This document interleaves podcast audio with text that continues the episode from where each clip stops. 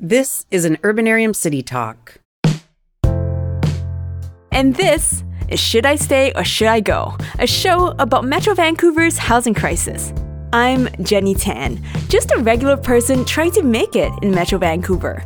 On the podcast, I work out if I should stay living in my camping trailer or go somewhere else where I can afford to live.